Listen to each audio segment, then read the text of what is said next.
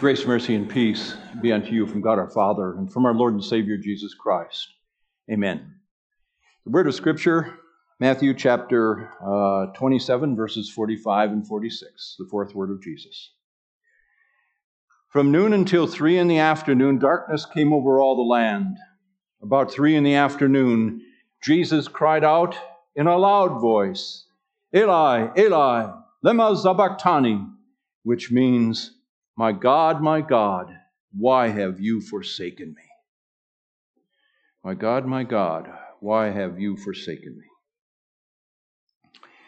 Our Lord Jesus Christ was crucified, or at least the crucifixion began at 9 in the morning. At 9 in the morning. I would think that except for the area around Golgotha, the area where Jesus was crucified, if you were in the city, things were probably going rather normally as people were preparing for the Passover. And yet, the commotion that perhaps they heard, well, maybe that was all about people saying, they're the Romans again, destroying some troublemaker that we've had among us. But then, after 3 hours, at noon, things changed. Matthew tells us these words. He says, from the 6th hour until the 9th hour, darkness came over all the land. In other words, the 6th hour, that's noon. The 9th hour, that's 3 o'clock. There was this eerie, awful darkness that came over the land. It wasn't the coming on of night, because it was the middle of the day. And it wasn't an eclipse. And you know why? Because an eclipse occurs when there is a new moon during the month of the moon and how it moves and everything. But Passover, which was the very next day, or starting that Friday night, that was always figured out around a full moon. This was a strange and odd kind of darkness. If you look in the history books, and I don't know, I haven't seen exactly where these people have found this, but there are some who say that they have found certain references in Chinese history about a darkness that covered the land, and it was around the time of Jesus. There are also some writings in the Roman archives that talk about this darkness that covered the city of Rome around the time of Jesus. But there is someone who does record it. His name is Dionysus, and he wasn't from Israel. He was from Egypt. And he said these words. He was a scientist, an Egyptian scientist. And he said this, that either the gods are suffering or the mechanism of the world is tumbling into ruin. That darkness certainly made an impression upon a lot of people. And I'm sure in the city of Jerusalem there was a lot of consternation. There was a lot of wonder. What's going on here? And what was the worst part about it is it seemed like it never passed. You know, it didn't get better. I mean, it was there for 3 hours. For 3 hours. And it was in this darkness that Jesus calls out, my God, why have you forsaken me? Now, what did he mean? And what does it mean for us? Yes, these are the fourth words of Jesus. And I said at the introduction of the service today, these words are mysterious. These are tough words to even talk about. What did Jesus mean? If you were to look through the writings of the church fathers, those fathers of the church that existed maybe in the 2nd century, 3rd century, 4th century, and you see all of their writings. They comment on a lot of different things from different parts of Scripture, but never once do they say anything about, what does this mean? My God, why have you forsaken me? Martin Luther even tried to understand them. In fact, he was writing some Lenten devotions, and he considered these words, and he said that he had fasted. He had spent many sleepless nights thinking about what do these words mean. And finally, he came out of his study and he said to the people around, my God, why have you forsaken me? Who can understand?" Yes, who can understand? Some people simply say this, that when Jesus said those words, he was a man, right? He was suffering. He was undergoing a lot of torture, a lot of pain, a lot of agony. And perhaps he was just said or just led to say these words, my God, why have you forsaken me?" But it really has to mean more than that. I mean, Jesus wasn't the only one who was ever crucified, nor would he be, not only was he not the first, he was not the last. In fact, when you look up in history, crucifixion, the first time that it's recorded is in the year 519 BC, when the Persian armies under Darius crucified 3,000 enemies all at the same time. The Persians taught the Carthaginians. The Carthaginians were sea people, seagoing people. They had great fleets. In fact, we're told that if any one of the captains of one of their fleets ever lost in a war, or a battle rather, they would be crucified. So I guess they better die in battle. But the Romans were the ones that made it famous. They were the ones who made it an art as far as crucifying people. The Romans are the ones, like I said, that made it popular. The point that I'm making is this. Since people were crucified long before Jesus and would be crucified after, it really has to mean more when we say, my God, why have you forsaken me?" It has to mean more than, "Oh my God, this hurts." When you think about pain that people endure, maybe you can all think about sometime that you were in pain, that you were in a hospital, maybe you had an operation, maybe a knee replacement, maybe you had an appendix. Think of people that have gone through all kinds of things in this life, a car accident or some other kind of accident, or perhaps a cancer, or perhaps some other disease. Do they cry out, my God, why have you forsaken me?" Well, maybe some have, but you know, a lot of times, those very things, those very trials and troubles, that pain and agony actually brings people closer to God.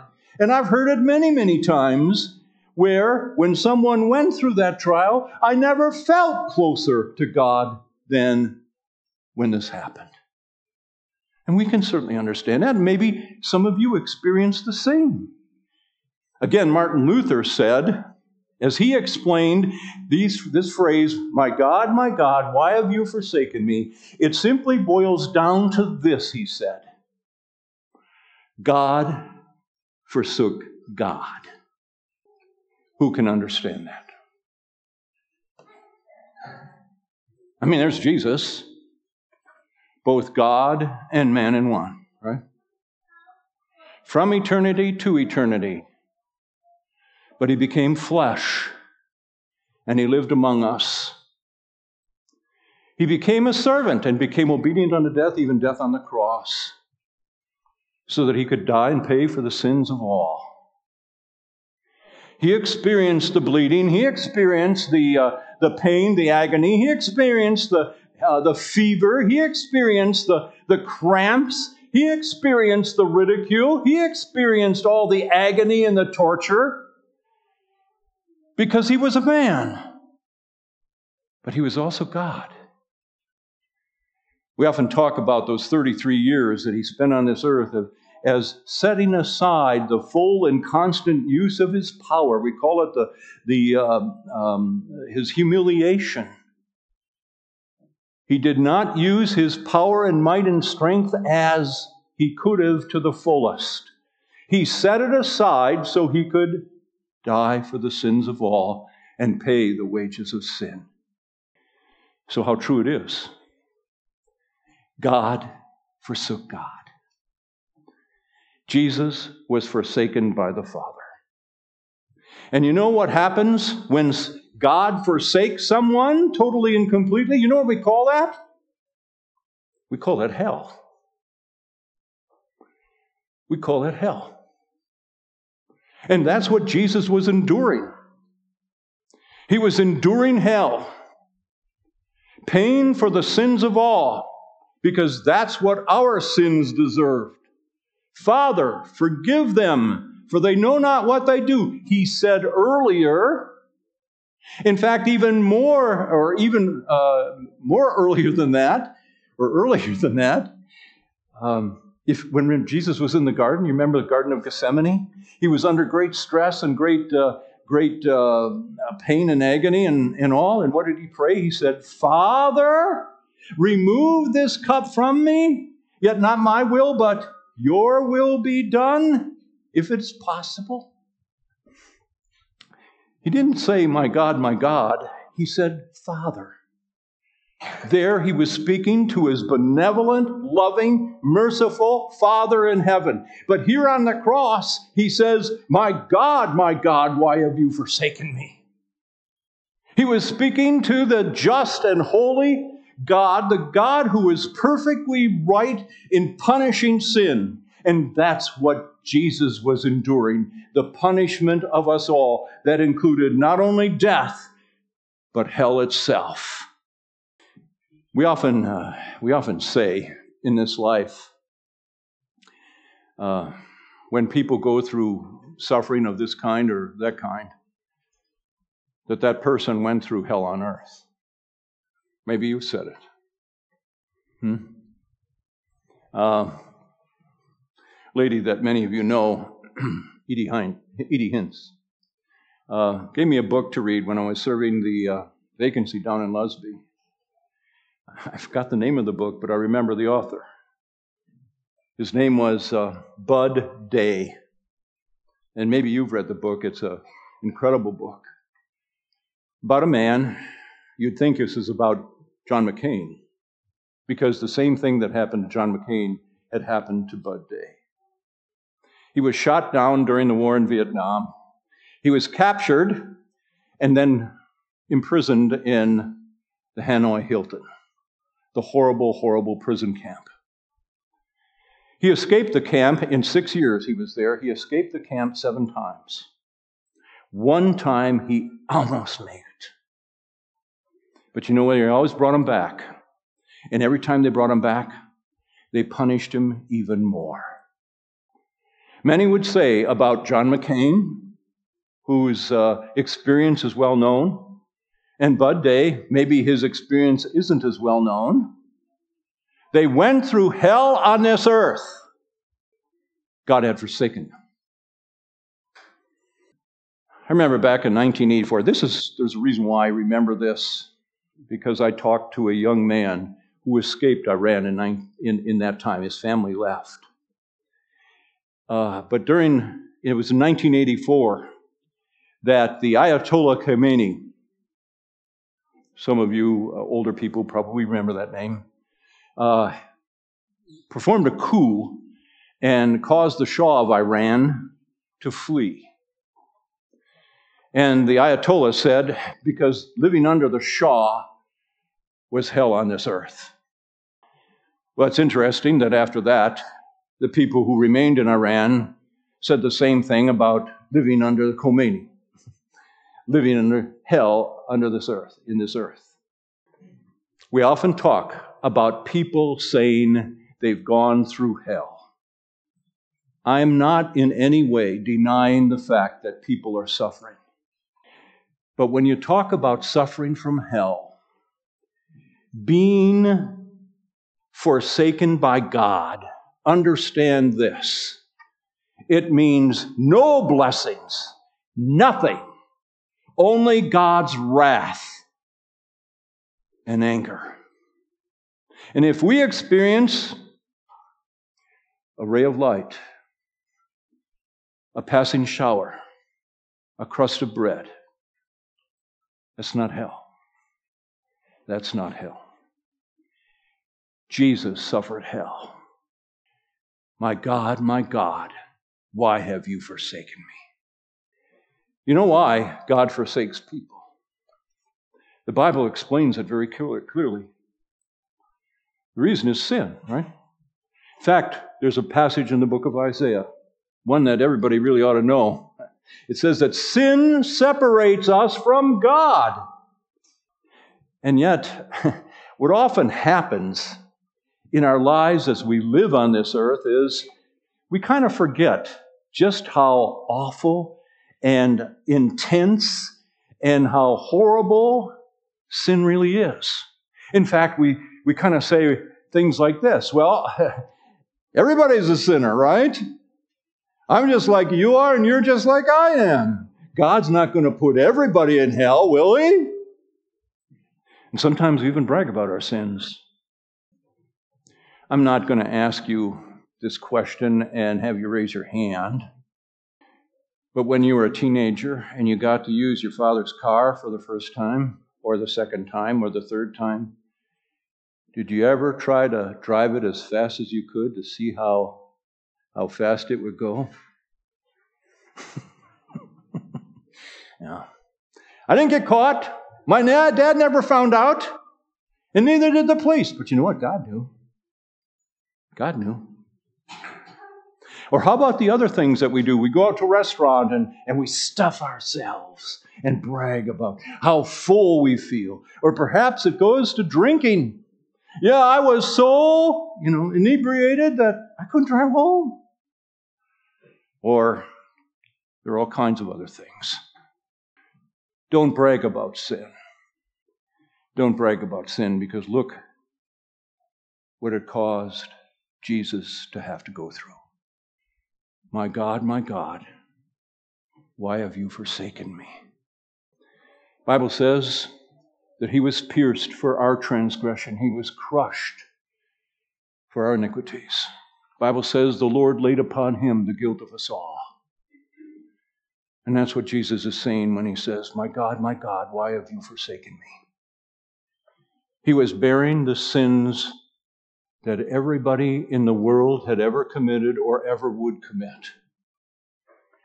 And he became, as the scripture says, sin for us. He didn't become sins for us. He became the epitome of sin. And I've had people say this to me, and I'll challenge them at this. Jesus became for us the greatest sinner the world has ever seen. And he had to pay for every last one of them, even to be forsaken by God, to suffer hell, because that's what our sins deserve. I guess I would say, who can understand that? Who can understand that? But then understand this too. When Jesus said, my God, why have you forsaken me? Understand also that when he endured all of that, it was for us, and our sins were lifted from us, weren't they? They're not counting against us anymore. They counted against Jesus, and Jesus paid for every last one of them. So even when we start thinking, when we're going through all kinds of problems or troubles, and we say, my God, why have you forsaken me? Hold everything. Jesus did that. And when the devil comes along, or your own conscience just bothers you and bothers you and bothers you about the sins that you do, and say, how in the world can God forgive you when you keep repeating that sin over and over and over again, and we realize how much we sin every single day? How can God forgive me? Just remember these words of Jesus. My God, why have you forsaken me? He was forsaken so we wouldn't be forsaken. And then these words teach us one more thing, and that's this. Now think about this. Yeah, we go through problems. And who hasn't felt that? We have expressions like that too. We say, trouble comes in threes. Anybody hear that? Everybody use that? Yeah, trouble comes in threes. Kind of like going out into the ocean. And there's a wave that hits you. And then pretty soon there's another wave that hits you. And then there's another wave that hits you. And we begin to think, well, God's punishing me. Hold everything. Remember the words, my God, why have you forsaken me? Those words tell us that nothing was left behind for us to suffer. So when we take a look at those particular instances in our life, when we really do hurt, when we're going through pain, when we're experiencing some really lows in our life, just remember that it isn't because we're being punished for our sins. Jesus was all of that. But he even says to us, our Lord Jesus, that he's making all things work together for good to them that love God, to them that are called according to his purpose. You can think of the worst thing that ever happened to you in your life, but some way, somehow, the Lord is using whatever it was for his good purposes. All because we know that Jesus cried out, my God, why have you forsaken me?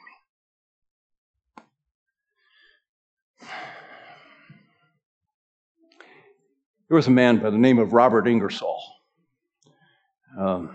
Robert Ingersoll lived at the end of the 1800s, going into the 20th century. And he made a living. He was an atheist, and he made a living doing everything he could to insult Christians, to insult the Bible, to insult God himself. He didn't believe there was a God. In fact, he was once asked, well, what about happens when you die? And he says, you don't need to worry about dying, because all it is this. It's a peaceful step into oblivion. In other words, when you die, you just fade out of existence. Wasn't the way he died. In fact, there were people who attended his deathbed who actually became Christians because they didn't want to die like Robert Ingersoll did. He was afraid. He didn't know what was going to happen. But everything that he taught his entire life, quite frankly, wasn't helping at the moment. In fact, his very last words that he spoke were these. My God, why have you forsaken me? Well, Robert Ingersoll, God wasn't the one who forsook you. You're the one who had forsaken God.